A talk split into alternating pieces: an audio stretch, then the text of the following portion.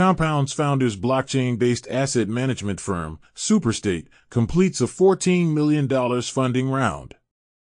Versify, a digital asset trading and lending company, secures a $10 million investment, appointing a former managing director of Genesis Global as co-CEO. CFX Labs finishes a $9.5 million seed funding round, aiming to expand its Solana-based stablecoin payment and remittance network. Web3 Foundation introduces a $20 million fund along with 5 million DOT tokens for Polkadot ecosystem projects. Gitcoin launches Gitcoin Grants 19. In the fiscal year 2023, the U.S. SEC initiated 784 enforcement actions, collecting nearly $5 billion in fines.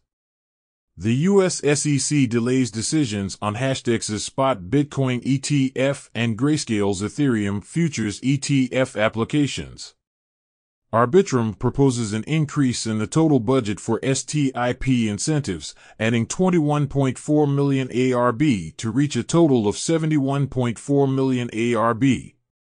Jupiter is set to airdrop 1 billion JUP tokens to 955,000 eligible wallets in its first round next week.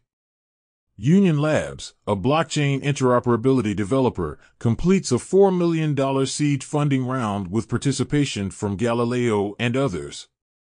Bakkt relaunches the Bakkt Custody platform. That's all for today. Have a good one.